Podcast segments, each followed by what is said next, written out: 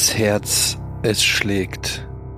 Und das ist gut so, denn das bedeutet, ihr seid alle da und könnt uns hören bei einer neuen Folge von Verbrechen ohne richtigen Namen, Folge 23. Und ich sehe an Georgs kurzen Nicken? Gesichtsausdruck, naja, es war eher so, na, ich, ich sehe, du konntest gar nicht anders als diese Anmoderation gerade so mit einem leicht verächtlichen Blick gutieren, so nach Motto, ja, weiß ich nicht, ob das die beste, ob, da, ob, ob das die bestmögliche Introduction war. Nee, ganz im Gegenteil. Ich, ich freue mich voll auf die, auf das heutige Thema, auf die Ja? heutige Folge freue ich mich sehr, ja. Ähm, ja, ähm, ihr könnt ja gleich schon ein bisschen anteasen. Erstmal möchte ich noch kurz Hallo sagen. Hallo, liebe Alice. Hallo, lieber Etienne. Hallo, Jochen. Hallihallo. Und ähm, wir haben jetzt nur ein ganz kurzes Vorgespräch geführt und da hat die Alice schon auch durchblicken lassen, dass das heute was ganz Besonderes wird. Was ist denn so besonders an dem Fall, dass ihr beide uns jetzt schon so heiß macht? Wir mussten schon doll lachen, Georg und ich. Mhm, auf jeden Fall. Dazu kommt bei mir albern wegen müde. Kennt ihr das? Albern wegen müde? Mhm. Er ist Ja. bei mir immer aggressiv wegen müde. Ah, okay. Aber auch die Standardreaktion bei Etienne auf alles, ne? Ja, also ich wollte gerade sagen, ist aber auch gelaunt, schlecht gelaunt. aggressiv auch bei bei wach. Ja.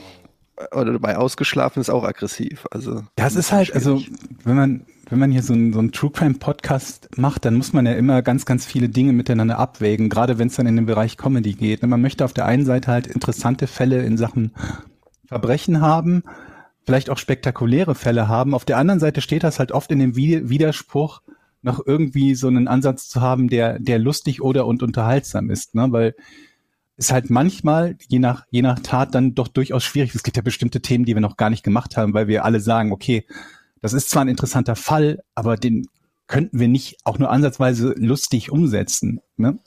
Und ich glaube, heute haben wir eine, ähm, haben wir, haben wir einen guten Fall.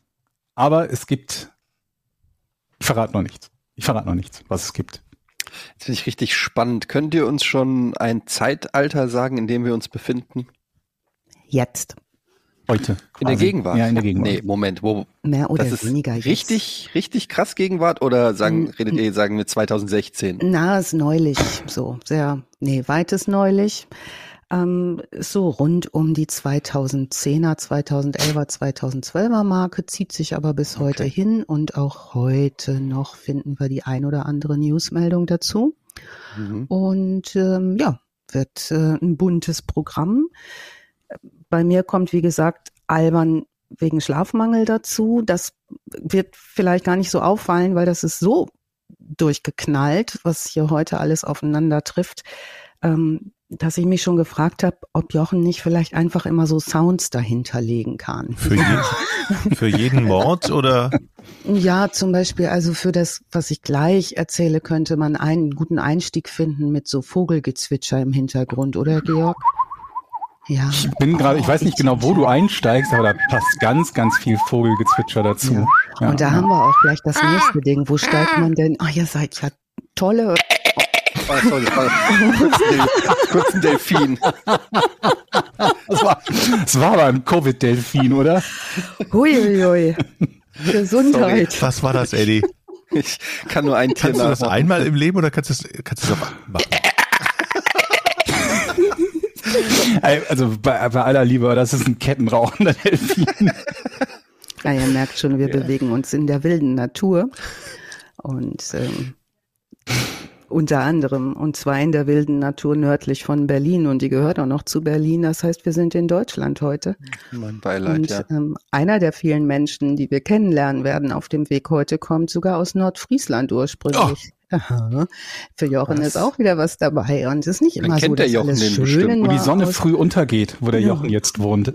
Du musst mir, äh, Alice, du musst mal, äh, lebt er noch? Muss ich aufpassen, was ich sage? Nee, Kann der hier brauchst nicht aufzupassen, der passt auch nicht auf. Ich glaube, der ist relativ, ähm, darf ich jetzt immer nicht so spoilern oder so. Okay. Aber da bin ich relativ sicher, dass du nicht in Gefahr bist, Jochen. Okay.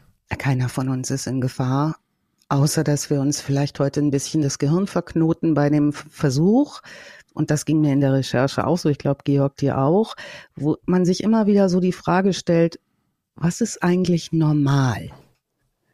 So, die große philosophische Frage, was ist eigentlich normal? Denn ich habe einige äh, Podcasts zu dem Fall gehört, einige Dokumentationen gesehen und Gibt's viel zu, ne? Ja. gibt's viel und einige steigen tatsächlich ein mit so der Aussage, ähm, es gab keinerlei Auffälligkeiten, keinerlei psychische, aber oh, als ich da so durch war, dachte ich, na ja, also da war schon eine Menge geboten. Ich, ähm, Gab schon so ein paar Red Flags, ne? ja, und es ist auch bei diesem Fall nicht so einfach unserer Lieblingsstruktur zu folgen, nämlich uns am Täter lang zu hangeln. Deshalb steigen wir heute ein mit dem Ort, an dem alles stattfindet. Und dazu bräuchte ich einfach euer Vogelgezwitscher ganz deutlich, beziehungsweise eine leise untergehende Sonne. Es ist so schön. So Ich bin schön. der Papagei aus drei Fragezeichen. Dazu lese ich euch jetzt vor den Werbetext auf berlin.de, der zu Liebhaus. Mitten im Fließtal, umgeben von Wiesen und Feldern, liegt das typisch märkische Angerdorf Lübars. Es ist das einzige erhaltene Dorf im Berliner Stadtgebiet und wird heute noch landwirtschaftlich vor allem für Etienne Pferdehaltung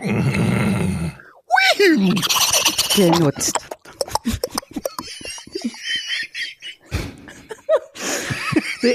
Sehenswert sind die Dorfkirche, das Spritzenhaus, die Dorfschule.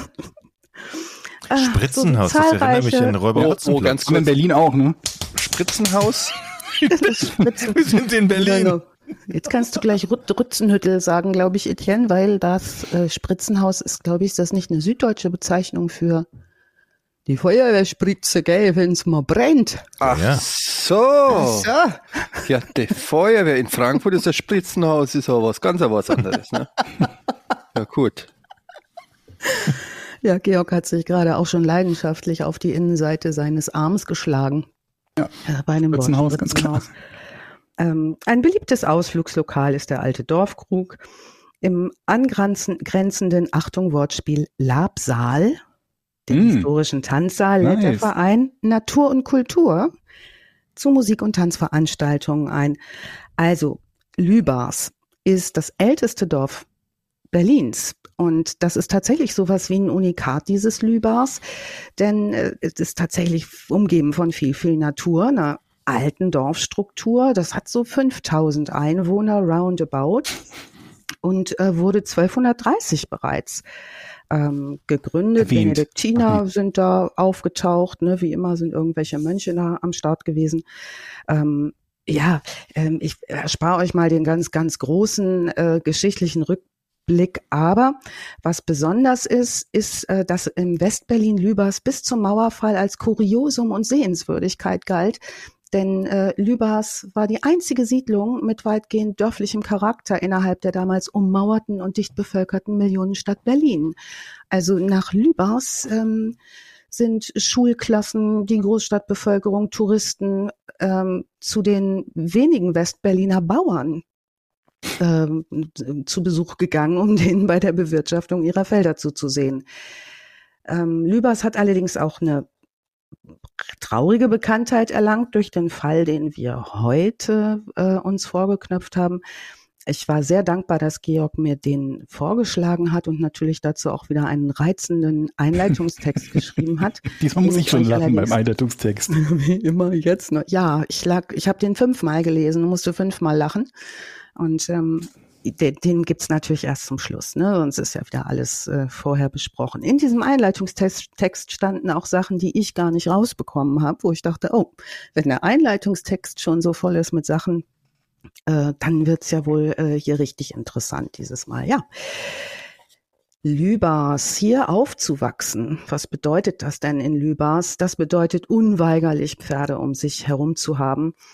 Und ähm, alles ist voll mit Reiterhöfen. Wir bewegen uns also in dieser Szene, in der Reiterszene. Und ähm, Jochen schüttelt schon verzweifelt. das den wäre ein Dorf, da mache ich einen großen Bogen rum. Die Väter schütteln schon die Köpfe. Also ganz ehrlich, ich krieg, krieg jetzt gerade schon Hals, weil meine Tochter, die ist sieben, angefangen hat zu reiten und ich hasse es in diesen, darf ich jetzt nicht so laut sagen, ich hasse es in diesen Reitstall zu gehen, da schnauben diese ganzen Viecher und klopfen mit ihren Hufen an die Türen. Ich habe da ein bisschen Beklemmung und Angst.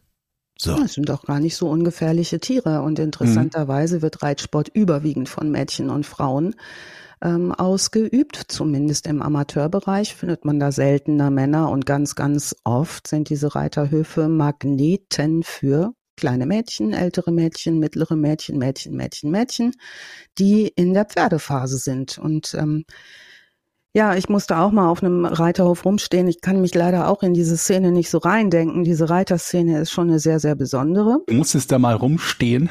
Ja, ich musste da mal rumstehen und ich musste mal, weil äh, äh, mein wunderschönes Kind kurz reiten lernen wollte ähm, und das aber so teuer war. Also wir waren nicht in Lübars, wir waren woanders in Berlin, aber dabei sah ich mich dann bis zu den Knien in Pferdescheiße stehen, weil ich solche äh, Elternstunden ableisten musste, damit es nicht ganz so teuer wird. Das waren also da quasi so billige Arbeitskraft sein. Ja. Und diese ne? Kinder, die dort sind, sind auch alles billige Arbeitskräfte. Also die, mhm. ne, also die pflegen, die putzen, die misten, die machen den ganzen Tag, finden das super. Und äh, ganz insgesamt ist diese Reiterszene, das Reitermilieu ein sehr teures Milieu. Ne? Also so ein Pferd ist nicht billig, weder in der Anschaffung noch im Unterhalt. Wenn ich jetzt nicht auf dem letzten Klepper in der Runde reiten will, äh, dann ist es schon gut, ein bisschen mehr Geld in die Hand zu nehmen, muss ich dann auch. Ähm, es reiten übrigens in Deutschland fast vier Millionen Menschen. Das hätte ich nie gedacht. Also es ist eine richtig große Szene. Einer von 20, ne, so ungefähr. Mhm. Mhm. Und äh, Reiten und diese gesamte Reiterszene, ob es jetzt Springreiten ist oder Dressur oder Voltigieren, also alles so mit reingenommen, ähm, das ist ein richtig gutes Geschäft. Also der Umsatz der Pferdewirtschaft betrug 2019 6,7 Milliarden Euro. Das ist jetzt kein Pappenstiel. Da ist viel ähm, Geld am Start und um Geld wird's heute auch gehen. Mhm. Ja, wir sind also in Lübars und zwar im Jahr 2011 in diesem dörflichen Ortsteil im Norden Berlins. Ähm, und äh, da wächst in diesem Lübars die Berlinerin Christine R. auf. Die lässt sich auf einem Reiterhof zur Pferdewirtin ausbilden. Ähm, die hat auf diesem Reiterhof, ne, also die ähm, nicht das erste Mal äh, hat sie da gearbeitet oder ist da, sondern die ist von klein auf in diesem Lübars mit ihren Eltern und ihren Brüdern inmitten von Tieren und Natur aufgewachsen und kann auch schon seit sie laufen kann reiten. Also ist so eins der Mädchen, die da täglich in äh, auf den Reiterhöfen in den Ställen unterwegs sind. Also hier beginnt die Geschichte von Christine R., geboren 1991 ihr Bruder äh, Patrick und ihre Mutter Anke beschreiben die große Rolle, die die Pferde von Kindheit an in Christines Leben äh, spielen. Also die Mutter sagt es so scherzhaft in einer Dokumentation, sie ist von fünf Tagen in der Woche sechs auf dem Pferdehof. Also äh, ne, Tag und Nacht und wie das dann so ist und ähm, ist beschäftigt sich mit Pferden. Sie spielt dort, sie lernt sehr früh reiten. Sie ist ein Nesthäkchen hat zwei ältere Brüder und wächst da sehr behütet auf, kümmert sich den ganzen Tag auch um andere Tiere, also Hunde, Katzen, Kaninchen, alles, was so kreucht und fleucht, ähm, gefällt ihr gut. Ähm, kümmert sich drum und beginnt dann folgerichtig nach der Schule, nach der mittleren Reife, eine Ausbildung zur Pferdewirtin auf dem Lübaser Pferdehof, der Goldnebelhof heißt. Dieser Goldnebelhof ist zu der Zeit 2011, 10 und in den Jahren vorher allerdings in wirtschaftlichen Schwierigkeiten. Äh, die langjährige Leitung des Hofes, ähm, das ist bis dahin die Pferdewirtschaftsmeisterin Regina S. Die hat eine relativ komplizierte Ehe. Scheidung steht vor der Tür und ähm, das zwingt sie nun zur Aufgabe des Hofes. Alles muss verkauft werden. Ähm, also kommt Christine in ihrer Ausbildungszeit mitten in diese Schwierigkeiten in dem Hof, kann aber bleiben zunächst. Der Hof wird einer Maklerin überlassen, die den Hof anbietet. Und in dieser Reiterszene werden nun Menschen auf den Hof aufmerksam. Im Frühjahr 2011 sehen sich Cornelia H. und ihr Sohn Robin H. den Hof an. Ganz, ganz kurze Zwischenfrage. Sind das eigentlich die echten Namen? Weil ich glaube, ich habe für jede Person dort in den verschiedensten Dokus und so jeweils drei oder vier verschiedene Namen gehört, bis auf Christine. Ich habe diese Namen, die ich jetzt hier nenne, aus einer Doku genommen. Ich habe auch andere gehört, aber auch die Artikel. Also ich habe immer versucht, die, die richtigen Namen zu Was finden. am häufigsten vorkam? Was am häufigsten vorkam, the best Ja, of. Ne, Ja. Wir hatten auch kurz vorher uns ja noch mal getickert darüber, ne, dass die Namen so ähm, äh, hier und da anders vorkommen. Also wir wissen es nicht so ganz genau, ob es die richtigen Ist auch Namen egal, sind. aber wir hätten ihnen ja theoretisch ansonsten noch schöne, schöne Namen selber geben können. Genau. Machen wir ja vielleicht noch. Mal gucken. Vielleicht Gut. zum Schluss. Ja. Wie bei Einfach den. Deutenbrüdern. Ja. Gut. Wir schauen mal. Also ähm, Cornelia und ihr Sohn Robin sehen sich den Hof an. Die beiden reisen an aus Bocholt im Münsterland in Nordrhein-Westfalen. Kennen wir, ne? Und ähm, Robin H. und seine Mutter befinden sich dort im Münsterland, äh, befanden sich dort im Münsterland in Nordrhein-Westfalen in Bocholt, weil der ähm, Robin H. aus Leck in Nordfriesland Ha. stammt. Kennst du das Leck? Ja, das ist äh, ungefähr zehn Kilometer von mir. Ah, Okay. Nördlich. Da jedenfalls ist der äh, Robin H. bei seiner Mutter Cornelia aufgewachsen, hat im Münsterland eine Ausbildung zum Bereiter absolviert und er träumt davon, einen eigenen Reiterhof zu erwerben und durch die Zucht und den Verkauf äh, hochwertiger Pferde reich zu werden. Das möchte der gerne. Ne? Das ist so sein Mhm. Ziel. Seine Mutter unterstützt ihn. Also, die sehen sich den Hof an und in einem Interview, in einem späteren mit der Regina S., der noch Besitzerin dieses Hofes und Betreiberin dieses Hofes, ähm, wird beschrieben, dass die großes Interesse haben und auch recht beide recht großspurig auftreten. Also sie bieten alles Mögliche an. Sie bieten an, alle Angestellten zu übernehmen, was auf einem so großen Hof nicht wenig ist und auch natürlich ein großer Kostenfaktor. Ne? Jeder, der Mhm. mal irgendwie Angestellte hatte oder mal durchrechnen kann, was das so bedeutet, ne? mit äh, Leute in Lohn und Brot zu halten, der weiß, wie teuer das ist. Ist, glaube ich, auch für jeden Besitzer ganz cool, oder? Dass er sagen kann, ich muss kein schlechtes Gewissen haben, wenn ich diesen Hof verkaufe, jetzt mal unabhängig davon, ob das vielleicht lange in Familienbesitz war, aber ich bekomme was Geld, aber Ja. die Leute, die dort arbeiten, werden nicht alle gefeuert und so, Genau. ne? Also Klar. das ist ja cool, das ist ja ein schönes Angebot. Ja. Wenn du ein guter Typ bist und dir gehört was, was du verkaufen musst, dann liegt dir das vielleicht auch am Herzen. Ne? Du hast lange mit den Leuten gearbeitet, du möchtest die versorgt wissen oder Leute sind auch abhängig von dir. Und Lübars haben wir ja gehört, ist nicht so ein großes Nest. Ne? Es sind 5000 Einwohner dort. Da werden jetzt auch die Jobs nicht auf der Straße liegen. Und wer da äh, in Lohn und Brot ist, der ist sicherlich auch froh, das zu sein. Also Regina S., die äh, noch Besitzerin des Hofes, freut sich darüber schon ähm, stellt aber auch früh fest, ähm, dass die ein gewisses Auftreten haben, die beiden. Also sehr selbstbewusst schauen die sich diesen Hof an, die besichtigen im ersten Kontakt den gesamten Hof, die vor allen Dingen auch die Reithalle, da der Robin H. ja Springreiter ist und auch ähm, da Karriere machen möchte weiterhin. Ähm, die überprüfen alles auf dem Hof für ihre Zwecke.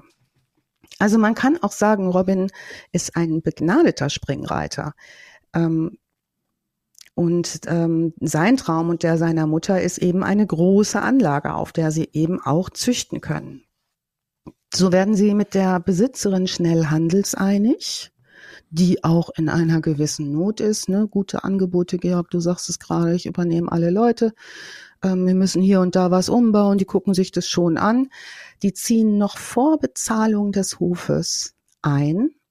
Und da berichtet später im Interview die ehemalige Besitzerin, die haben sich sofort wie die neuen Besitzer aufgeführt. Da war der Hof auch noch nicht bezahlt, ne, sondern die haben schon so ein gewisses Auftreten. Die versprechen, die Finanzierung schon bald auf sicheren Füßen zu haben und die Kredite bewilligt zu bekommen. Mhm. Also ähm, im Moment bin ich das nochmal. Also die wohnen da, haben die Kohle aber noch nicht zugesagt bekommen, genau. wissen nicht genau, ob sie die Kohle bekommen. Und es kann auch sein, dass sie die Kohle gar nie bekommen. Das ist das, was Robin und seine Mutter wissen. Das Mhm. allerdings erzählen sie natürlich nicht der ähm, Verkäuferin des, des Hofes. Die, ähm, die wartet auf ihr Geld und geht davon aus, das geht klar. Hm. Christine R. macht da ja ihre Ausbildung. Die ist da 20 Jahre alt und die sieht den 22-jährigen Robin und ist total begeistert von dem. Eine Pferdeliebe. Hin Ja. und weg. Wie ein Wendy Sonderheft, Oh. oder? Bitte Gott. die Geigen, Jochen. Ihr seht einen Robin heranreiten. Gegenlicht, Nebel, Sonnenaufgang. Ihr hört ein Mädchen seufzen. Nee, Hallo, ich bin's, Prinz Robin. Ja. Ich hole euch Holde Maid. Das erinnert mich echt an unsere Bibi und. Tina-Geschichte. Was macht eine Frau wie ihr an einem Ort wie diesem? Ihr Reiten! seid zu hören. Pferde füttern. Ah, Ich hole euch zurück äh, in die Berliner Realität in Mundartform. Und zwar findet die den toll, die Christine. Ne? Ist ein großer, stattlicher Typ. Der sieht auch in seiner Reiteruniform ganz großartig aus. Ähm, und ähm, jetzt wird wieder später in einer Doku die Besitzerin dieses Hofes befragt und die sagt es sehr schön auf einem sehr, sehr klaren, klassischen Berlinerisch. Wenn die Mädchen irgendeinen Kerl im Sattel sehen, vergessen die alles. Das ist, glaube ich, am besten zusammengefasst, oder? Ja, und dann sagt das, das ist ja so eine Berliner Qualität. Die können Sachen sehr knapp zusammenfassen. Das ist nicht immer schön, aber das ist meistens sehr gehaltvoll. Zum Beispiel sagt sie auch weiter, in der Reiterszene ist das so. Ich hab hier noch erlebt, ich weiß, dass das so ist. Hm? So, und in dem Moment glauben wir dieser Wesig, Frau. wa? Wesig. Wesig, Und in dem Moment, wo der denn springt auch noch, sagt sie, in dem Moment, wo der denn springt auch noch, denn sehen die dit und dann ist dit der Star. Und was machen natürlich alle Mädchen in dem Alter? Verknallen sich. Logisch, so ist es nun mal. So, also die Frau kennt sich aus, die hat viele Mädchen. Singt äh, der auch noch auf dem Heuballen und hat eine Gitarre? Ich glaube, das Ding ist, der Das muss einfach gar nur da sein. Der braucht nicht mal zu singen auf dem Heuballen. Der singt nie, der kann gar nicht Gitarre spielen, aber der hat die Aber ich Gitarre meine, immer es ist mit. Ja, es ist ja ein bisschen naheliegend, ne? wenn wir halt sagen, das ist ein Hobby, was, ähm, was bei jungen Frauen und Mädchen besonders beliebt ist und dann ist da ein, ein, ein junger Kerl, wo ansonsten die Kerle halt keine Ahnung was, äh, Call of Duty spielen oder was auch immer wir, wir in dem Alter gemacht haben Und vor allen Dingen Hm. weg sind. Da gibt's keine. und es da auch wenige davon rumlaufen, dann ist ja nah, der ist ja quasi so eine Ein-Mann-Boy-Band Total. dort in der Das heißt, der Reiterszene. kann auch richtig scheiße aussehen, das ist Ey, egal. ich Eigentlich schon. diese Infos Der ist ja nicht ich nur, ist ja nicht nur irgendwie so ein, der ist ja nicht nur irgendein Knecht, er ist ja, Ja. auch der zukünftige Besitzer des Hofes und Springreiter. und sieht Und, äh, Ich stelle mir gerade vor, ja. wie ich, wie ich ins Gymnasium geritten komme und dann andere ihr Mountainbike anschließen mit einem U-Schloss. Ich so von meinem Pferd absteige und das da so anbinde wie Lucky Luke oder wie so ein Cowboy. Scheiße, Mann, ich hätte Mhm. so viel äh, ist ein Äh, bisschen, kein Spaß Wort ein, gehabt. das jugendfrei ist, ne?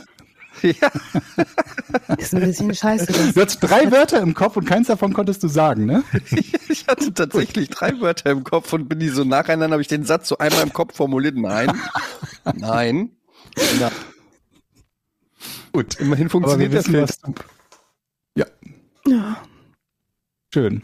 Es tut mir leid, dass ich euch das so spät sage.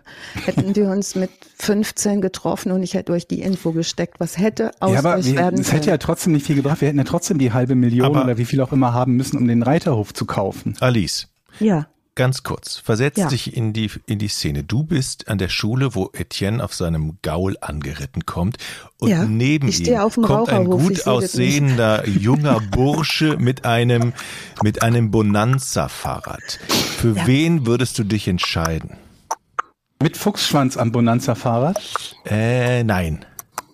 Ein orangenes Bonanza-Fahrrad und ein gut aussehender junger Aber ich komme rein und sag erstmal Howdy. ja.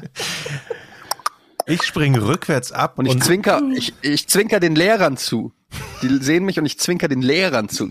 Ich glaube, bei, bei Alice wäre es wie bei Avril Lavigne der Skaterboy gewesen. absolut. Ein bisschen so ein kaputter, gerne auch ohne was irgendwo wo drunter, womit der fahren kann. Skateboard höchstens halt. Ne? Ich Also hab früher bin sel- da nicht selber anfällig. Ich war auch kein gebaut. Pferdemädchen und so. Also, ach, nee. Etienne, Ja, ich hätte aber halt wie wär's, wenn mein Pferd ein bisschen kaputt wäre? und drei Beine nur hat. Ja, kannst du das auch nachmachen im Sound? Ja, ohne Scheiß, apropos Skateboard, wir haben früher wirklich Skateboards. Wir haben die, die Roller von Kommt den wieder- Dis jetzt kommt wieder eine Geschichte. Was? wir haben die Roller von den Disco-Rollern abgeschraubt und auf ein Ja. Brett genagelt. Ja. Und das war unser Skateboard. Wir hatten ja Genagelt. Ja, geschraubt. Wir hatten ja Manchmal erzählst du Geschichten, hat man das Gefühl, du bist 1812 groß geworden. Jeder kennt die Disco-Roller noch. Ja.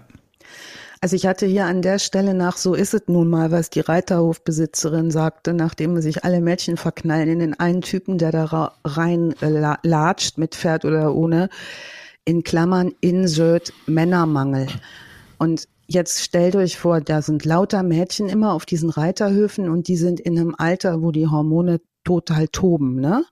Mhm. Das kann ja in Gruppen von Mädchen auch schon mal anstrengend sein. Eine sehr gute ansteckend sein. äh, Sagst du Auch jetzt. das. Ich glaube, die stecken sich auch gegenseitig dann manchmal an. Also habt ihr schon mal so hysterische Mädchengruppen erlebt? Hm, nee. Boybands und so. In- Freundin Also aus zweiter Hand, ja. Wenn, Ja. Anderen gegenüber, gegenüber uns nicht so häufig. Ich habe eine große Schwester, ja. Ja, das ist auch wieder eine Szene, in der ich mich nicht so, also in der Kreisch-Szene, Boygroups und so habe ich mich auch nicht bewegt. Aber eine sehr gute Freundin von mir hat auf diesen Konzerten mal Mädchenbetreuung gemacht als Erzieherin, hat die da gearbeitet. Da gab es Mhm. ganz gut Geld auf so Konzerten von hier Take That und so, ne? Und diesen ganzen, Mhm. wie sie alle hießen. Und da war ihre einzige Aufgabe immer zu rufen, wer das T-Shirt fängt, darf es behalten. Trinkt einen Schluck Wasser. Bleibt bei eurer Freundin. Wer das T-Shirt fängt, darf es Man behalten. muss ja auch mal die Regeln klar darlegen. Gab's richtig Geld für. Naja, Christine jedenfalls ist schwer verliebt. Schwer verliebt. Geht noch lieber zur Arbeit als ohnehin schon. Ihre Familie bemerkt auch diese Veränderung, ne? dass die viel lächelt zu Hause, sich freut und so und den toll findet. Und schnell entwickelt sich aus einem Flirt mit dem Robin H. und einer Schwärmerei eine echte Liebesbeziehung. Und zwar mit allen Versprechen, die so dazugehören. Das geht so weit, dass Robin und Christine eine gemeinsame Zukunft planen. Bietet sich ja an, ne? privat und beruflich auf diesem Hof. Alles passt perfekt. Der Goldnebelhof ist der ideale Ort wenn der Robin H. und seine Mutter den denn nun bald kaufen und sie da auch bleiben kann, trotz Besitzerwechsel ihre Ausbildung fertig machen kann, etc. Ähm, wir sehen also nun den Robin und sie im Sonnenuntergang am Wasser, pling plong, habe ich mir hingeschrieben. Ne, das ist so das Bild, was wir jetzt haben. Mhm. Zurück in die Realität. Robin H. und seine Mutter Cornelia verfügen jedoch nicht über ausreichend Geld und bekommen auch keine Kreditzusage für den Kauf des Pferdehofes. Wer hätte das gedacht? Tun sie das zu dem Zeitpunkt nicht. Im Gegenteil, Robin H. beginnt mit massiven Umbauarbeiten auf dem Hof. Der reißt Mauern ab, der reißt ein ganzes Gebäude sogar ab. Den noch Eigentümerin Regina S. ist entsetzt und die bittet ihren noch Ehemann darum, und das ist wahrscheinlich für sie schon ein großer Schritt, weil die sich ja nun nicht ohne Grund scheiden lassen wollen, das Mhm. Gespräch mit der Familie H. zu suchen. Die sagt, geh doch mal bitte hin ähm, und sprich mal mit äh, Robin und seiner Mutter. Oh, wie unangenehm muss das sein? Mhm. Dann sagt dir deine, deine Ex, kannst du mir bitte einen Gefallen tun Mhm. und den möchte gern Käufern unseres Hofes sagen, dass sie mit ihren Umbauarbeiten vielleicht warten, bis sie mir Geld Mhm. gegeben haben? Ich finde schon unangenehm, bei Nachbarn zu klingeln, wenn, wenn die Frau gesagt hat, die sind zu laut oben. Ja. Das sind noch drei Stufen darüber. Und andererseits kann ich das so gut verstehen, weil manchmal wünsche ich mir auch, dass ich mal nur so einen Mann hier habe, der mal die Tür aufmacht, der dann sagt, benehmen Sie sich, wenn Sie die Heizung reparieren, zu dem Handwerker oder so. Ne? Manchmal, Ey, Das ist doch, So. vielleicht ist das so ein Businessmodell. Ja, Einfach zum Kerle, Mietmann. die man vermietet.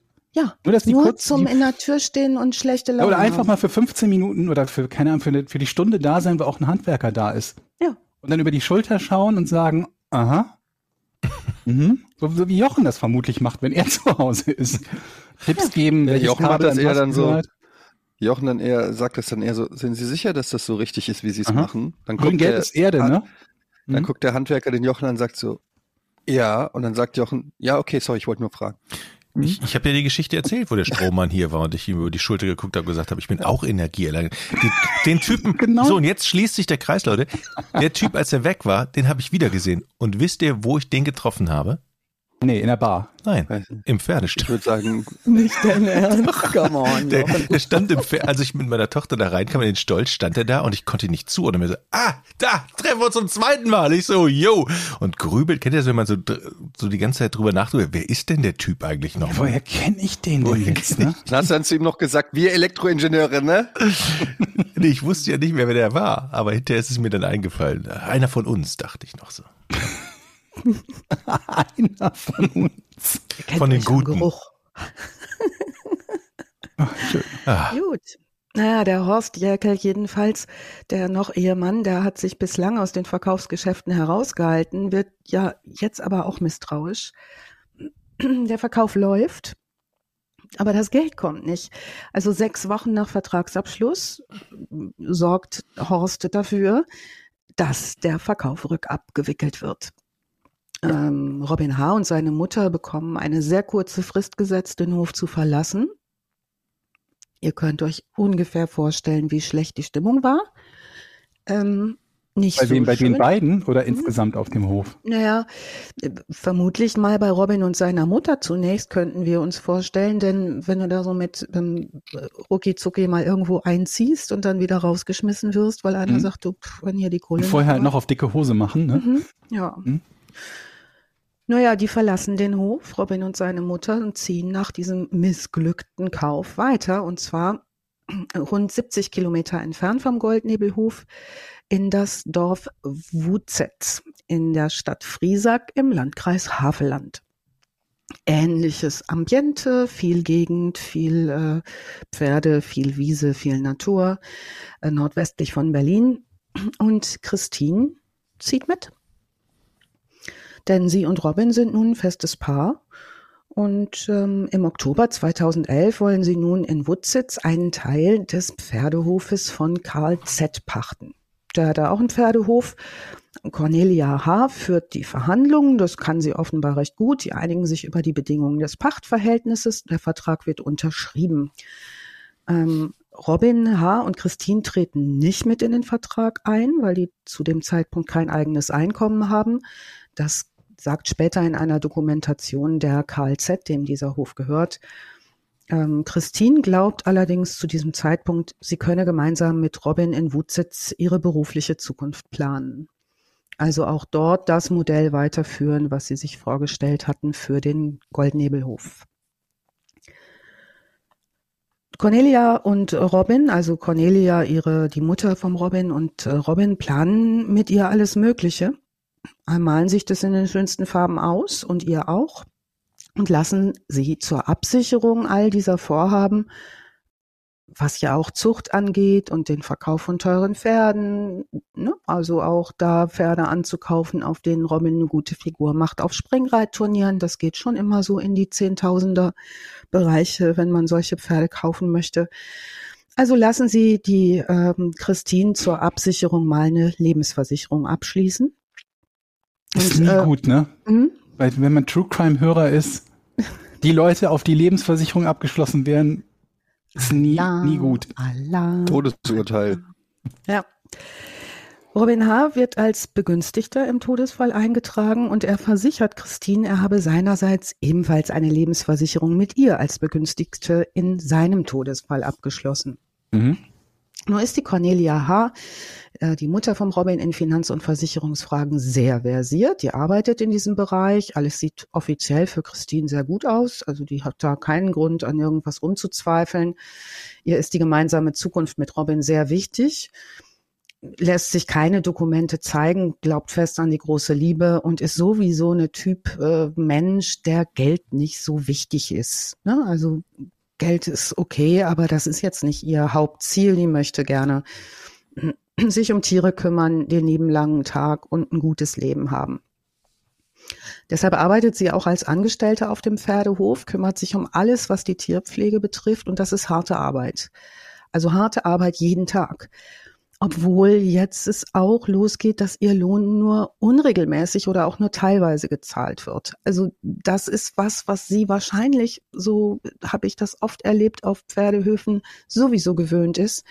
Ähm, weil, ne, wenn ich ständig für umsonst Pferdeställe ausmiste, dann ist es vielleicht auch nicht so von klein auf, dann ist es vielleicht auch nicht so ganz ähm, ungewöhnlich, wenn da mal kein Lohn. Aber wovon lebt die denn dann? Ne, weil, also ich meine, ich kann mir schon vorstellen, wie du es beschrieben hast. Ne? Man ist es gewohnt, ja. dass man nicht viel Geld dafür kriegt, aber von irgendwas muss man doch auch leben. So ein bisschen zumindest. Ja, diese Frage, wovon leben die eigentlich, habe ich mir über den ganzen Fall hinaus Weiß man nicht, ne? Man weiß es irgendwie nicht. Naja. Man hat halt monatelang kein Gehalt bekommen und die kann ja auch nicht tonnenweise was gespart haben, wenn sie gerade Anfang 20 oder gerade exakt 20 ist, wo die Geschichte losgeht, ne? Ja. Ja, vielleicht Mutter oder so. Auch nicht viel Geld ausgeben, ne, wenn sie den ganzen Tag da mit den Tieren ja. beschäftigt ist. Auf der anderen Seite hat sie eine sehr solide Familie ähm, und Brüder und ist das Nesthäkchen. Und in dem Alter ja. ist es ja auch schon nochmal so, dass man von den Eltern hier und da auch nochmal was zugesteckt bekommt. Denn ja, Ausbildungsgehalt wird bei ihr auch nicht groß gewesen sein. Das bewegt sich ja auch nicht in unglaublichen Höhen. Also Cornelia und Robin haben weiterhin Geldprobleme und kommen jetzt auf die Idee, mit der ausgezahlten Lebensversicherung seien sie ja nun auf einen Schlag alle finanziellen Probleme los. Wieso wird die, wieso wird die nochmal ausgezahlt? Die Lebensversicherung? Ja, wann wird die ausgezahlt? Ausgezahlt. Hm. Ähm, meistens, wenn einer stirbt, das ist bei den Risikolebensversicherungen der Fall. Oder wenn das Versicherungsalter zuteilungsreif ist, oder wie heißt das? Nee, hm, oder so. Okay. Keine Ahnung, aber jedenfalls überlegen sich Cornelia und Robin, dass sie schnell an Geld kommen möchten und finden, dass diese Police, diese auf 255.000 Euro ähm, Versicherungssumme läuft, schon eine Menge helfen könnte. Es ist Ostermontag, der 9. April 2012. Christine ist mit Cornelia allein in der Küche im Haus in Wutzitz. Robin ist unterwegs zum Tanken. Robin weiß, was seine Mutter an diesem Vormittag vorhat. Und aus heiterem Himmel sticht Cornelia auf Christine ein mit einem Messer und sie ist wie von Sinnen. Christine wehrt sich, erleidet Stich- und Schnittverletzungen, kann den Angriff von Cornelia aber abwehren und Cornelia auf den Boden drücken. Cornelia H. gibt auf und behauptet von der Sekunde ihres Aufgebens an, sie hätte ein Blackout gehabt und sie wisse gar nicht, was sie da gerade getan habe. Ken, kennen wir, ne? Mhm. Ja, ja. Klar, kann passieren halt. Kann passieren halt, ne? Ist mal am Frühstückstisch, sag jetzt mal die Mutter, ich stech dich ab. Ja. Dann wehrt sich jemand und dann ja. sagst du, ach sorry, ich wollte doch eigentlich nur die Butter, hat mich vertan. Ja. Naja, Christine ruft völlig aufgelöst äh, Robin an der kommt nach Hause, gibt sich auch sehr aufgeregt und fährt sofort mit Christine in die Neuropiner Klinik. Die Mutter des Robin, die Cornelia, wird ebenfalls in die Klinik eingeliefert. Christines Verletzungen sind schwer. Cornelia H. hat ihr knapp an der Niere vorbeigestochen. Von hinten. Er Robin kümmert sich im Krankenhaus rührend um Christine. Er verständigt auch Christines Familie, was kein leichter Anruf äh, sein wird, ne? sondern denen zu sagen, meine Mutter hat gerade eure genau. Tochter abgestochen in der Küche am Oster. Also ich bin ihr Freund und jetzt meine Mutter hat äh, ihre Tochter wohl gerade mit dem Messer jetzt abgestochen. Wir sind zusammen im Krankenhaus, alle drei. Kommt ja. doch auch. Wenn Sie vorbeikommen wollen, kommen Sie ruhig vorbei. Aber Können kein, Sie auch mal meine Mutter kennenlernen. Kein Grund zur Sorge, ich habe hier alles im Griff. Ja. Genau. Soweit alles okay. Also er verständigt die, berichtet über den Zwischenfall, beteuert, ihm sei unerklärlich, wie seine Mutter so etwas habe tun können. Christins Mutter, die sehen wir in diversen Dokus, äh, die wir euch auch alle wieder in den Shownotes verlinken. Christins Mutter kommt in die Klinik, spricht mit einem Arzt, der berichtet von dem Messerstich in den Rücken und von dem Riesenglück, das Christine hatte. Ähm, derweil wird Cornelia H. ebenfalls im Krankenhaus behandelt und zwar wird sie von einem Psychologen begutachtet, äh, danach von der mittlerweile alarmierten Polizei verhört. Mhm. Also Christine hat schon Strafanzeige gestellt, natürlich nach so einem Ding am Ostermontag. Ähm, Hier begründet die Mutter die Tat mit einem plötzlichen Blackout. Sie könne sich das alles nicht erklären, so weit, so schlecht. Sie bleibt auf freiem Fuß, also Cornelia H. kann nach Hause gehen. Begründung. Gut. Sie ist geständig, hat einen festen Wohnsitz, hat Arbeit und ist zu erreichen. Okay. Ja, könnte man jetzt anführen, dass wenn man zwischendurch Blackouts hat, mit wo man Leute zusammensticht, dass man vielleicht erstmal klären möchte, was, was da zugrunde liegt. Auch wenn jemand einen festen Wohnsitz hat. Ne? Ja. Also ist jetzt, bin da kein Experte, aber ich persönlich würde mir denken, gibt Leute, die schreien einen an, wenn sie einen schlechten Tag haben oder so. Und die Leute, die mit dem Messer auf einen losgehen, wären mir jetzt ganz persönlich, sieht jeder vielleicht anders, aber die wären mir nicht so angenehm. Jetzt zum Beispiel mit denen zu frühstücken irgendwo oder in der Kasse zu stehen beim Lidl. Ja, ich sehe das ähnlich. Und weiß finde denen das möchte es auch keinen komisch. scharfen Löffel zum Suppeessen geben mehr. Also ich zumindest nicht. Ne? Ja, Kann man auch Ja. viel Blödsinn mit veranstalten. Naja. ja, ja. Also sie wohnt fortan jedenfalls nicht mehr auf dem Hof in Wutzitz. Sie zieht in eine andere Wohnung. Äh, und Mutter. Christ, die Mutter, Cornelia. Und Christine zieht nach diesem Vorfall zurück zu ihren Eltern nach Lübars. Das ist natürlich erstmal eine gute Idee. Ne? Also auf so ein Ding, wenn du da auf intensiv lagst, mit knapp an der Niere vorbeigestochen und so, da gehst du ja nicht mehr unheimlich gerne dann da wieder hin. Mhm. Aber die, die Verletzungen waren jetzt nicht so, schl also war Die schon schlimm, aber sie ne? hat es überlebt und Mit großem Glück, ja. Mhm. Also die Christine stellt fortan jegliche Kommunikation mit Cornelia H. ein und setzt auch keinen Fuß mehr auf das Grundstück in Wutzitz. Das ist ein bisschen sehr nachtragend, ne? Robin seinerseits beteuert, den Kontakt zu seiner Mutter ebenfalls abgebrochen zu haben und sie bleiben ein Paar.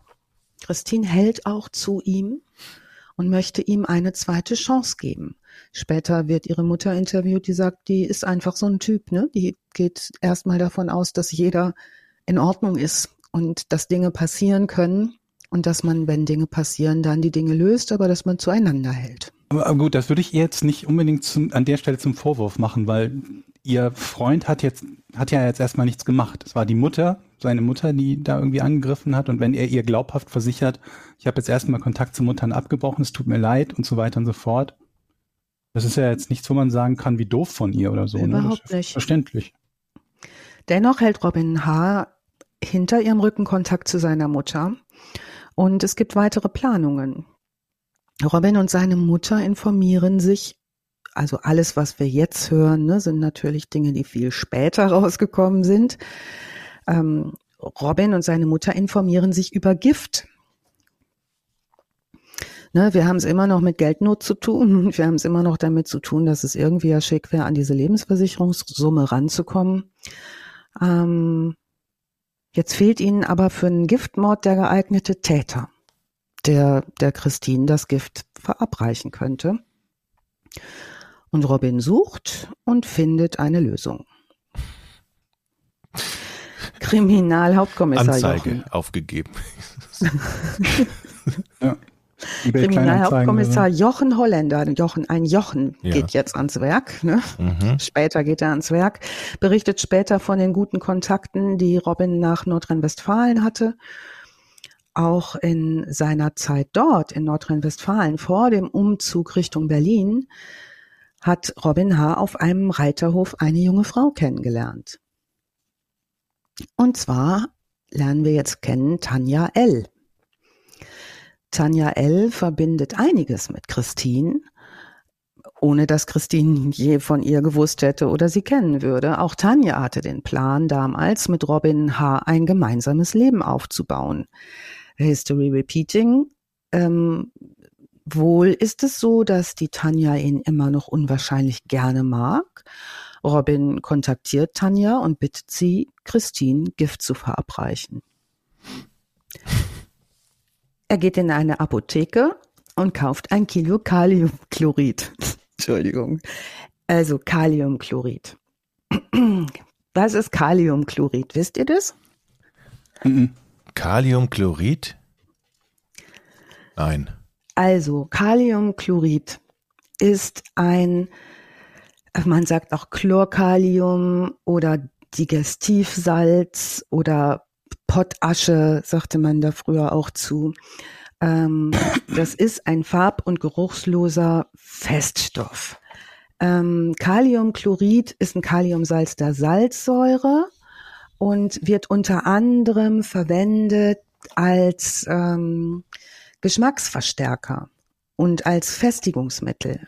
Also es ist in der EU ein Lebensmittelzusatzstoff der Nummer E508 ohne Höchstmengenbeschränkung erlaubt und findet zum Beispiel Verwendung als Bestandteil künstlicher Speisesalze oder so. Es wird auch großtechnisch zur Herstellung von Dünger genutzt und beim Lesen dieses Giftes fühlte ich mich so zurückkatapultiert in die Welt des Blaubeermariechens. Wir erinnern uns an einen dieser ersten Fälle, die wir hatten. Mhm. Ähm, es ist erwerbbar. In großen Mengen ist es toxisch, allerdings ähm, kann es durch Injektion nur zum Herzstillstand führen. Ähm, naja, also rechtsmedizinisch kann eine Vergiftung mit Kaliumchlorid nur schwer nachgewiesen werden, sollte die geschehen. Ähm, der natürliche Spiegel steigt nach dem Tod durch Zellzerfall ähm, und damit Übertritt des intrazellulären Kaliums in alle anderen Kompartimente. Also man kann nicht mehr nachweisen, wenn jemand mit Kalium vergiftet wurde. Wenn es ihm gespritzt wurde. Wenn es gespritzt wurde, so. Und ähm, Robin begründet den Kauf in der Apotheke damit, das als Nahrungsergänzungsmittel für seine Pferde zu benötigen. Mhm. Okay. Jetzt berichtet Robin Christine, Tanja L. wolle ein Pferd kaufen. Eines seiner Pferde. Und er sagt zu Christine, Christine soll an seiner Stadt ein Verkaufsgespräch führen für ihn. Und sie sagt zu. Es ist der 3. Juni 2012. Die beiden Frauen, Tanja L. und Christine, verabreden sich auf dem Parkplatz eines Fastfood-Restaurants. Tanja L. bereitet vorher den vermeintlich tödlichen Giftcocktail vor mit diesem Kaliumchlorid und jetzt wissen wir ja schon, weil wir so chemische ähm, Totalprofis sind, das könnte schwierig werden, denn sie, ihr Plan ist, mit einem Glas Sekt mit Christine auf den Kauf anzustoßen und glaubt, Christine wird an der Dosis Kaliumchlorid in ihrem Sekt sterben. Oh. Mhm. Hm. Ich habe hier in Klammern drunter geschrieben Idioten Ausrufezeichen. Das ist nicht das letzte Mal, dass ich das in Klammern drunter geschrieben habe. Gut, die beiden Frauen treffen sich. Tanja L. gibt ihr den Becher. Christine nippt nur. Klar, schmeckt halt scheiße, ne?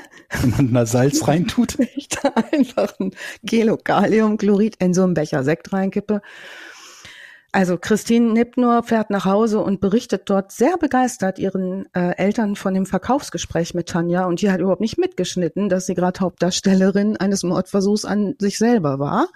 Ähm, die berichtet, das ist eine ganz liebe, die Tanja L., die ist total interessiert, sie hat ein tolles Gespräch mit der geführt und sie freut sich so doll für Robin, dass er nun vielleicht sein erstes Pferd verkauft und auf die Füße kommt finanziell. Und ähm, wie schön das alles wird, war ein super Abend mit der Tanja. Ähm, Scheiße. Ja, Robin ist allerdings genervt, ähm, hatte andere Pläne.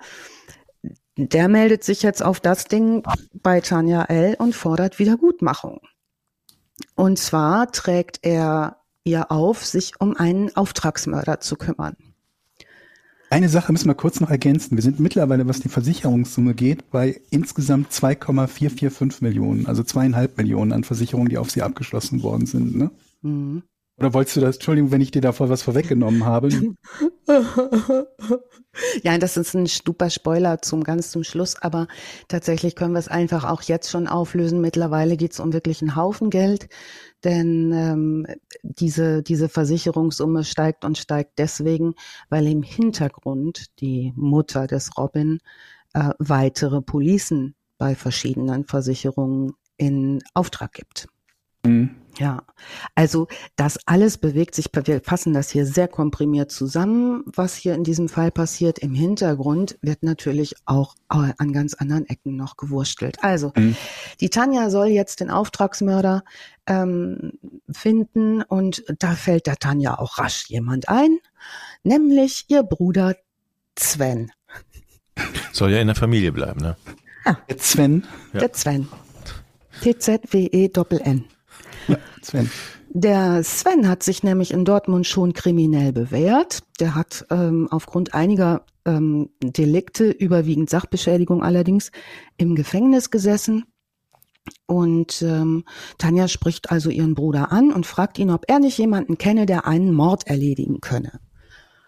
Und nun hat der Sven nicht nur im Gefängnis gesessen, sondern der war auch in einem betreuten Wohnen, der Sven, und hatte da einen Kumpel im betreuten Wohnen. Und an den erinnert er sich jetzt und sagt, nichts leichter als das, sagt der Herr Sven und spricht seinen Kumpel Steven M. an.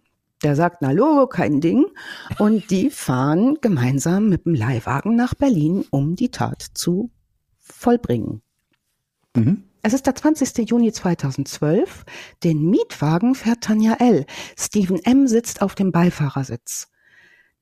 Er hat sich ein Seil besorgt. Damit möchte er Christine erwürgen. Als Tatort haben sie den Parkplatz gegenüber vom Freibad Lübars ausgesucht. Dort ist es nachts einsam. Die locken Christine unter einem Vorwand dahin. Ähm, Tanja L. ruft Christine an, sagt, sie habe das Pferd gekauft und sie würde sich gerne bei Christine bedanken und würde sich freuen, wenn sie sich abends treffen würden. Ja, ich freue mich so über das Pferd. Magst du nicht mal nachts zum Freibad kommen? Really? Also das einfach zum Park, hinten der Parkplatz hinter dem ja. Freibad da, wo sonst keiner ist. Der dunkle? Ja, ja. ja. Hm? Mhm. Genau da, wo die Kameras immer ausfallen, die Überwachungskameras. Da gibt es ja. so einen Spot, wo keine Kamera hingeht. Da treffen wir uns. Mhm. Ja. Okay. Ist eigentlich, also für, würde auch so eine Verabredung sein, hat man alle Nase lang. Ne? Ja, wäre gut, wenn du es niemandem erzählst und alleine kommst. Genau. Ja. Ja. Hätten sie das mal gesagt, ne? Das ist ein guter Moment, um euch was über das Strandbad Lübars zu erzählen. Oh. Ich glaube, das ist eigentlich nicht so aufregend, aber als ich angefangen habe, Lübars zu recherchieren, ich war da nämlich selber überhaupt noch nie, obwohl ich da ja ruckzuck einfach mal hin könnte.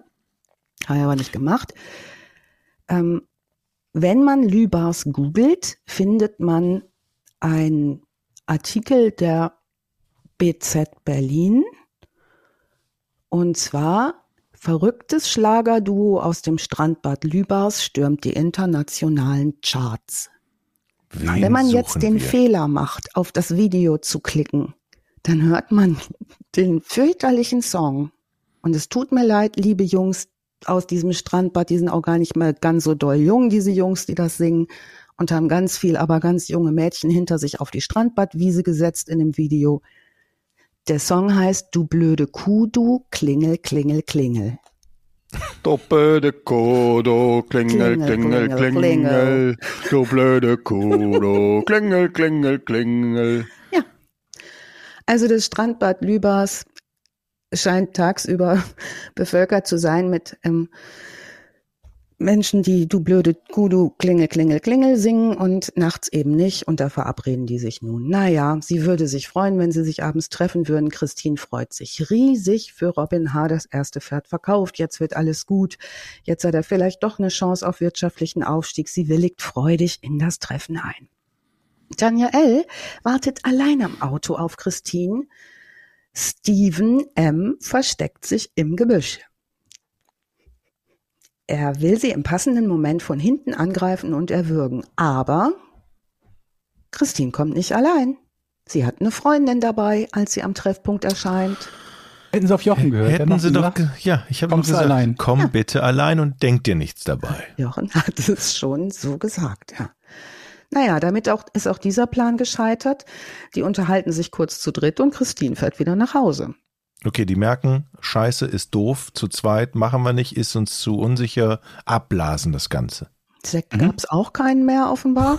Jedenfalls ähm, telefonieren jetzt Tanja, L und Robin. Robin ist außer sich. Er besteht auf einen weiteren Versuch und darauf, jetzt höchstpersönlich zum Freibad nach Lübars zu kommen. Es ist mittlerweile nach Mitternacht. Robin ruft Christine mehrmals an und bittet um ein weiteres Treffen mit der Begründung, Tanja L. habe ihn angerufen, sie wolle sich gerne bei beiden bedanken, ob sie nochmal kommen könne auf den Parkplatz. Ach Gott. Und man möchte so sagen, Mädchen, Geh nicht. Ah, und man möchte so sagen, warum? Christins Mutter bekommt das auch mit und sagt, das ist aber ein Scheißort zum Treffen. Ja. Ne? Und Christine beruhigt aber ihre Mutter und fragt, ach, was soll denn schon passieren? Ne? Ich fahre da eben hin und wenn das jetzt dann der Wohl und Wehe dieses Kaufes davon abhängt, wegen mir. Robin H. und Tanja L. erwarten Christine. Stephen M. sitzt abermals im Gebüsch. Dieses Mal hat Christine keine Chance. Als sie sich kurz ins Auto beugt, springt Stephen M. hervor und erwürgt Christine von hinten mit dem Seil, vermutlich unter Robins Beobachtung. Stephen M. schleift die Leiche durch das kleine Waldstück, das am Freibad ist, und legt sie dort ab und kassiert 500 Euro für diesen Auftragsmord. Noch in der Nacht fahren Tanja L. und Stephen M. zurück nach Nordrhein-Westfalen und geben dort den Mietwagen ab. Ich, mu ich, muss, ich muss da einhaken. 500 Euro ja. hat er dafür gekriegt. Ja.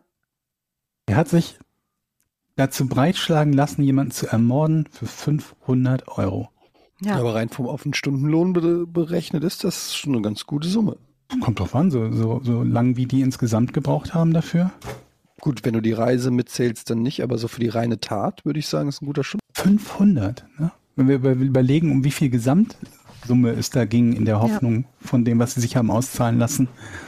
Der Tanja L. Man, denkt sich ja, mhm. man, man denkt sich ja manchmal so, wenn jetzt jemand irgendwie einen, einen, einen, einen anderen zum Mord anstiften würde, jetzt hier innerhalb von Deutschland oder so, dann würde der vermutlich einige Zehntausend Mal zumindest dafür brauchen. Also zumindest eine Summe, die man nicht so ganz easy ähm, aufbringen kann. Ja. Aber 500? Der Tanja L. hat Robin H. 50.000 Euro versprochen, wenn das gelingt. Also da scheint es nach unten hin. Also war ähm, Tanja, die die geknapst hat, die knauserig war? Wahrscheinlich. Wir wissen es nicht so genau. Wir hm. wissen einiges nicht so genau. Es gibt irgendwie aber auch eine Menge Artikel, wo man nochmal Aussagen hört und diese Aussagen später, die sind auch alle unglaublich wunderlich. Da gibt es eine Menge ähm, Varianten. Es ist nun der 21. Juni 2012 und am Morgen, es ist ein regnerischer Morgen, findet eine Spaziergängerin beim Spazierengehen mit ihrem Hund die Leiche und auch das unverschlossene Auto. Christins Familie wird informiert. Ähm, die Polizei natürlich auch. Der Leichenfundort wird weiträumig abgesperrt. Die Tatortermittler beginnen mit der Spurensuche und Sicherung. An dem Fall ist die siebte Mordkommission Berlin unter der Leitung von Kriminalhauptkommissar Jochen Holländer, der führt die Ermittlungen. Die sind allerdings bei der Spurensicherung besonders schwierig, weil es so stark geregnet hat. Dem Staatsanwalt Dieter Horstmann wird im Laufe der Ermittlung klar, das ist ein Fall mit bedeutenden Dimensionen. Er wird in einer Doku äh, gezeigt, da sagt er, in meiner Karriere als Staatsanwalt ähm, ist dieser Fall herausragend. Da steckt ein riesen Komplott dahinter. Da geht's um Millionen. Das ist ein richtig perfider, ausgetüftelter Tatplan gewesen. Nun, äh, Jochen Holländer wird am Morgen des 21. Juni zum Leichenfundort gerufen, unmittelbar in der Nähe des Freibad Lübars. Ähm, auf dem Parkplatz gegenüber ist der Tatort. Da muss auch die Auseinandersetzung stattgefunden haben. Der hat das relativ schnell im Blick, dass der Täter das Opfer durch einen Bereich mit Baumbestand geschleift hat, dass der Ablageort recht willkürlich, schnell und relativ gut einsehbar war. Er vermutet sofort, die Täter standen vermutlich unter Zeitdruck oder waren in Panik. Zunächst wird nun die Familie von Christine befragt und es wird zügig klar, Robin H. ist dringend tatverdächtig, ebenso Tanja L. Robin H. wird vernommen, blockt sofort auffällig ab, als der Name Tanja fällt, sagt nichts, verleugnet auch sie gesehen zu haben. Das kann jedoch schnell widerlegt werden. Schnell gibt es auch weitere Erkenntnisse über die Funkzellendaten am Tatort und so kann sehr, sehr schnell und auf die Minute genau gesagt werden, wer wann wo war. Das ist einer der Vorteile in so einem dünn besiedelten Ort wie Lübars, da fallen einfach nicht so viel Telefondaten an wie in so einem mhm. Innenstadtbereich. Ne? Also haben die das relativ schnell raus, äh, wer da wann wo war. Tanja L. ihrerseits wird mehrere Stunden vernommen und gesteht, wie so oft klassischerweise in Verhören nach einer Zigarettenpause und belastet Stephen M. als Mörder von Christine. Stephen M wird verhört und behauptet, Robin H. habe seine Christine selbst getötet, er habe nur zugeschaut. Nun muss ihm der Mord nachgewiesen werden. Da es wegen des starken Regens am Tatort kaum verwertbare Spuren gibt, lassen die Ermittler ein Fasergutachten im LKA Berlin erstellen. Die forensische Spezialistin Andrea Kück untersucht die Kleidung des Opfers und die Kleidung der Täter. Ähm, durch intensiven Kontakt beim Tatvorgang, davon gehen sie aus, ist Christins braune Jacke Ausgangspunkt der Untersuchung. Auf der werden durch spezielle Klebeverfahren andere Fasergruppen, dunklere Fasergruppen gefunden. Ähm, Zeugenaussagen beziehungsweise nach Aussagen hat der ähm, hat der ähm, hm, Stephen M. dunkle Sachen getragen, hat die aber nach der Tat verbrannt. So, jetzt können wir da keine Gegenprobe mehr machen. Jetzt äh, lassen die den Mietwagen sicherstellen und untersuchen den, finden auf dem Beifahrersitz des Mietwagens die schwarzen Baumwollfasern. Weitere Vergleichsproben nehmen die aus mehreren Wohnungen, in denen der Stephen M. unterwegs war und finden dort weitere der ganz speziellen Fasern. Und hier haben wir es mit einem Glücksfall zu tun in der Ermittlung, denn das sind farblich veränderte Fasern durch einen Färbefehler und vor Gericht werden die behandelt wie ein Fingerabdruck. Also die Ermittler sagen, die sind so selten solche Fasern, dass man sagen, Fasern, dass man sagen kann, das sind nur die von dem Pullover, den der anhatte. Ja, der Prozess beginnt. Jetzt treffen sich die Hasen alle vor Gericht wieder, sind auch alle da. Fünf Angeklagte, Robin H., Tanja L., ihr Bruder Sven, Stephen M. und Cornelia H die ja unter anderem auch noch angeklagt ist wegen der Messerattacke. Mhm. Und jetzt ergeben die weiteren Ermittlungen, dass Cornelia H. zahlreiche weitere Lebensversicherungen auf Christine R. ausgestellt hat. In der Gesamtsumme, wie Georg gerade schon gesagt hat, zwei Millionen 445.000 Euro, also ein richtiger Haufen Geld, aufgeteilt auf acht Policen, eine echte und sieben gefälschte. Die Unterschriften hat Cornelia H. gefälscht und die Unterlagen beim Versicherungsmakler bei verschiedenen Versicherungsmaklern eingereicht.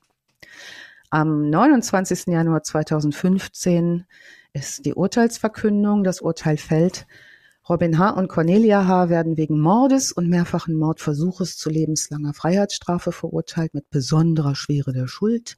Stephen M. wird wegen Mordes zu lebenslanger Freiheitsstrafe verurteilt. Sven L. wird wegen Anstiftung zum Mord zu lebenslang verurteilt. Die einzige, die etwas besser dabei wegkommt, ist Tanja L. wegen mehrfachen Mordversuchs und wegen Mordes zu 14 Jahren und sechs Monaten Gesamtfreiheitsstrafe. Das verstehe ich aber irgendwie auch nicht. Weil Tanja ist die Auftraggeberin an ihren Bruder, der gibt das weiter und wird dafür schwerer bestraft als sie? Hm. Also wer sich nochmal mit dem Prozess auseinandersetzen möchte, da gibt es eine Menge, eine Menge äh, Zeug. Ähm, in dem Strafprozess vor der großen, 35. großen Strafkammer, äh, Schwurgerichtskammer des Landgerichts Berlin traten die Eltern des Opfers als Nebenkläger aus. Ähm, die Tanja L. hat wohl so viel Aufschluss auch über den Tathergang äh, hineingebracht und beschrieb sich selbst als schlichte und leicht zu beeinflussende Frau, die bereit gewesen sei, alles zu tun, um die Zuneigung von Robin H. zu gewinnen. Und über den können wir auch im Prozess eine Charakterstudie machen. Der erzählt ja auch die schärfsten Sachen, Georg, ne? Mhm. Ähm, er, er hat sich zwischendurch hat er erzählt, dass er irgendwie, ich weiß gar nicht, ob er Kampfschwimmer oder SEK oder so, irgendwas war. Bei den Streitkräften in Afghanistan. Und ah, ah, beobachten ja. und zuschlagen sei seine Spezialität gewesen. Mhm. Mhm. Und in Wahrheit war es, glaube ich, hat Grundwehrdienst gemacht, ist dann rausgeflogen oder so, ne? Ich habe es nicht mehr rausgekriegt. Ja, irgendwie sowas war es, aber. Ja, also als Begründung dafür, dass Tanja gestanden hat, gab sie an, sie wollte die Bilder aus dem Kopf bekommen. Die Verteidigerin des Robin H. hingegen sagte dann, sie habe wohl eher ihren Kopf aus der Schlinge ziehen wollen. Ähm, Motiv, Mordmotiv ist hier ganz klar auf der Hand Habgier. Und mhm. zwar eiskalt Planen von Taten, ohne sich irgendwie mal zu fragen, ob man das bringen kann oder nicht. Mhm. Also so ähm, in der Zusammenfassung sagten die beteiligten Ermittler und die Beteiligten äh, in, in, der Justiz, sowas haben sie noch nicht erlebt, wie über einen langen Zeitraum mit so vielen Leuten, also fünf Leute, so eine Tat, relativ stümperhaft ja auch, muss man sagen, aber auch so eine mhm. Tat geplant und durchgezogen haben. Ich frage mich halt immer, also wie viele Fälle mag es wohl geben, wo sowas mit der Lebensversicherung funktioniert? Weil wir erfahren natürlich in einem True Crime Podcast, in anderen True Crime Sendungen, Dokus und so immer von den Fällen, wo es nicht funktioniert. Ne? Ja. Aber wie oft funktioniert genau. das denn, ähm, dass man sagt, ich schließe jetzt eine Lebensversicherung auf jemanden, oh, ups, ist zufällig gerade ermordet worden, aber ich war es nicht. Ja. Ja, das ist halt die Also ist ja- große, große Frage, wann jemand auch mit einem Verbrechen quasi durchkommt, Mhm. sozusagen, weil wir reden ja immer nur mehr oder weniger von gelösten Fällen oder von Mhm. Fällen, Ja, ja, wo man äh, schon sehr viel weiß, aber wie oft ist vielleicht irgendjemand gestorben und man denkt einfach, ja, der hatte Fieber oder so Ich- und es was- steckt irgendeine böse Machenschaft dahinter. Ich glaube, was du sagst, ist genau das Richtige, Tien. Ich glaube, das äh, klappt dann am wahrscheinlichsten, wenn jemand, wenn man nicht erkennen kann, dass es sich um einen Mord handelt, ne? Weil wenn es sich um keinen Mord handelt, wird ja gar nicht ermittelt. Macht es natürlich schwieriger, wenn als Motiv irgendwie eine Millionensumme äh, dann im Raum steht, dann wird man natürlich deutlich hellhöriger und guckt was vielleicht noch auch bei Fällen genauer hin, als wenn irgendwie der Opa mit 87 einfach äh, am nächsten Tag nicht mehr aufwacht. Ähm, dann ist das natürlich nicht ganz so, so auffällig. Vor allen Dingen ja auch die Anzahl der Lebensversicherungen ist ja total auffällig. Niemand oder wenige haben ja sieben Lebensversicherungen oder das ist ja total absurd. Also ja, also Ja. wenn du sieben Lebensversicherungen hast und dann kommt noch ein Todesfall, der merkwürdig ist dazu, dann wird man zumindest hellhörig wahrscheinlich. Aber selbst davon gibt's wahrscheinlich weltweit gesehen tausend, tausend, immer noch, auch wenn es wenig ist in der Gesamtheit, aber lass es tausend sein, ist immer noch viel, die dann viele Lebensversicherungen einfach haben und keine Mörder sind. Mhm. Ja, aber der Gedanke der Täter zu sagen, okay, ich mache jetzt ganz viele Lebensversicherungen, ist eigentlich total bescheuert. Weil je mehr du hast, desto auffälliger wird das Ganze ja am Ende. Die waren Ja, es geht ja nicht, um, nicht nur um die Menge der Lebensversicherung, sondern um den, den Be- Betrag. Ja, geht genau. darum, das sind zweieinhalb Millionen irgendwie insgesamt. Und äh, dann guckt man halt wirklich schon dreimal mehr hin, als wenn es um 25.000 geht oder so, wo es vermutlich auch viel schwieriger, schwieriger wird zu beweisen, dass Habgier halt das Motiv ist, Ja. wenn es um eine relativ, in Anführungsstrichen, kleine Summe geht. Wenn euch das Motiv Habgier interessiert, ich habe eine tolle ähm, Maischberger Folge dazu verlinkt, auch nochmal in den Show Notes. Da geht es um das Motiv Habgier und da werden auch, kommt auch dieser Fall zur Sprache, weil das wohl einer der Präzedenzfälle für dieses Motiv ist. Und in diesem, diesen Dimensionen hat es das so vorher auch noch nicht gegeben. Ne? Mhm. Also da, ähm, das ist wirklich du hast ja die, spannend. du hast ja zwei mega Extreme drin. Einmal die Habgier, wo es insgesamt um zweieinhalb Millionen geht, wie auch immer die aufgeteilt werden. Und dann der andere, der auch nichts als Geld dafür bekommen hat, der letztliche Täter, der 500 Euro bekommen hat dafür. Ja. Und dann hat er auch seine Klamotten verbrennen müssen, die wer weiß wie viel Euro gekostet haben. Das ist Ja. keine gute Rechnung für den. Nee. Dann gebe ich zum Schluss nochmal bekannt den Text von Georg, der erheitert dann doch nochmal sehr. Georg schrieb folgendes. Mordfall wie aus einer schlechten ARD-Vorabendserie. Christine arbeitet auf dem Pferdehof, als sie den Springreiterprinzen kennenlernt, der mit Mutter den Hof kaufen will. Sie verlieben sich. Springreiterprinz, angeblich zu dem Ex-Bundeswehr-Spezialtruppe, ist in Wahrheit pleite.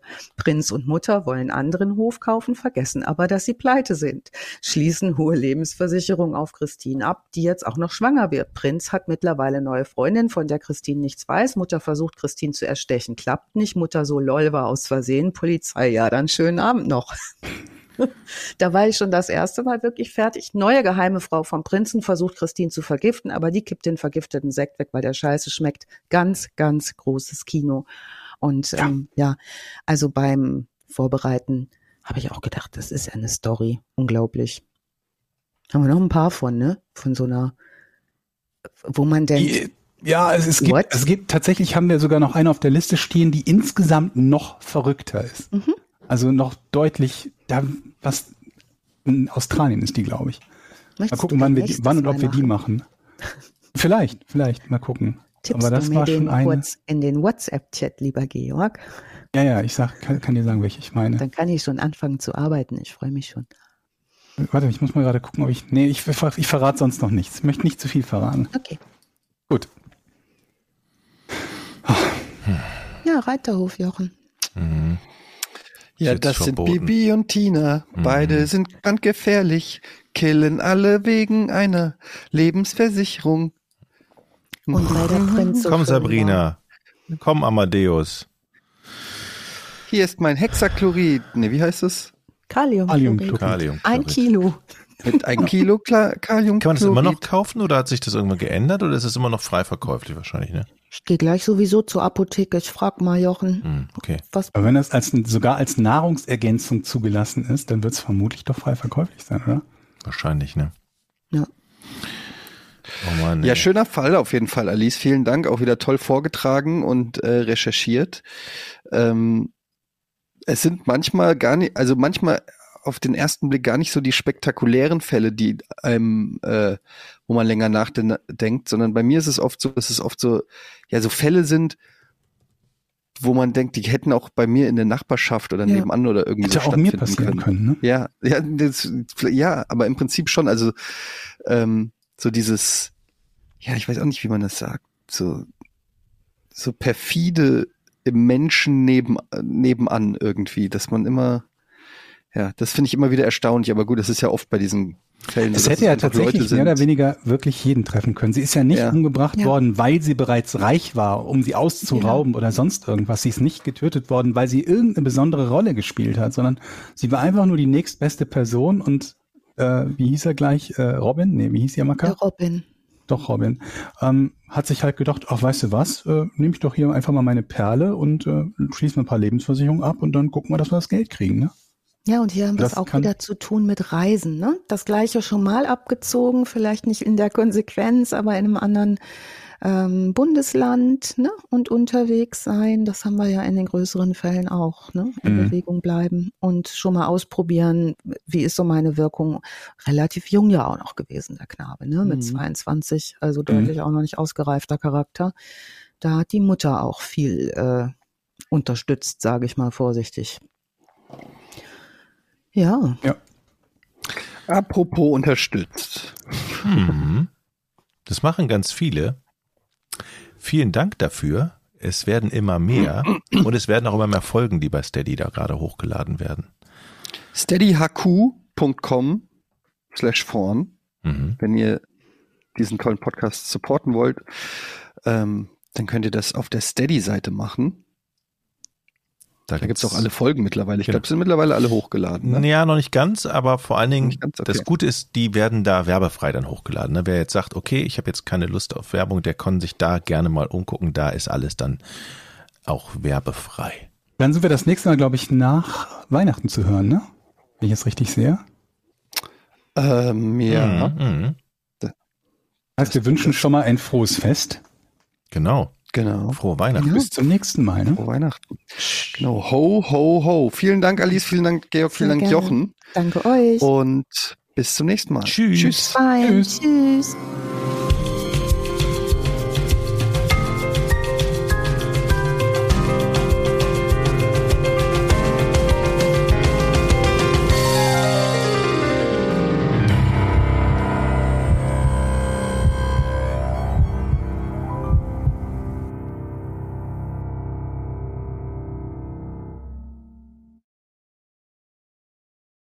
Nö, ganz Schluss ist noch nicht. Wir haben noch was. Jetzt kommt ein bisschen Werbung. Und zwar für ein richtig geiles Hörbuch, Alice, ne? Hörbücher sind der Hammer, ne? Kann man sich entspannen, sich zurücklehnen, einfach zuhören. Und ähm, das bringt in diesem Hörbuch eher Unheil, ne? In der Geschichte. Ja. Das letzte, was du hörst, ist nämlich ein Psychothriller, der brandneue Psychothriller mit der Stimme von Charles Rettinghaus. Das ist die deutsche Stimme von Robert Downey Jr. Oh wow, Ja. das ist eine super Stimme. Unter anderem. Und wer sie nicht kennt, vielleicht hier mal ein kleiner Ausschnitt aus das letzte, was du hörst, mit dieser wunderschönen Stimme. Und um Stimmen geht's nämlich gleich auch dann weiter. Eine Stimme, die einen sofort in den Bann schlug. Gelassen wie ein großer Strom, der sich seiner Ewigkeit bewusst durch die Landschaft strömte. Stundenlang konnte Sarah sich dieser Stimme hingeben, und das würde sie heute Abend auch tun, ganz gleich, was Björn davon hielt. Genau. Das ist mal so ein kleiner Auszug aus das letzte, was du hörst. Ich liebe diese Stimme.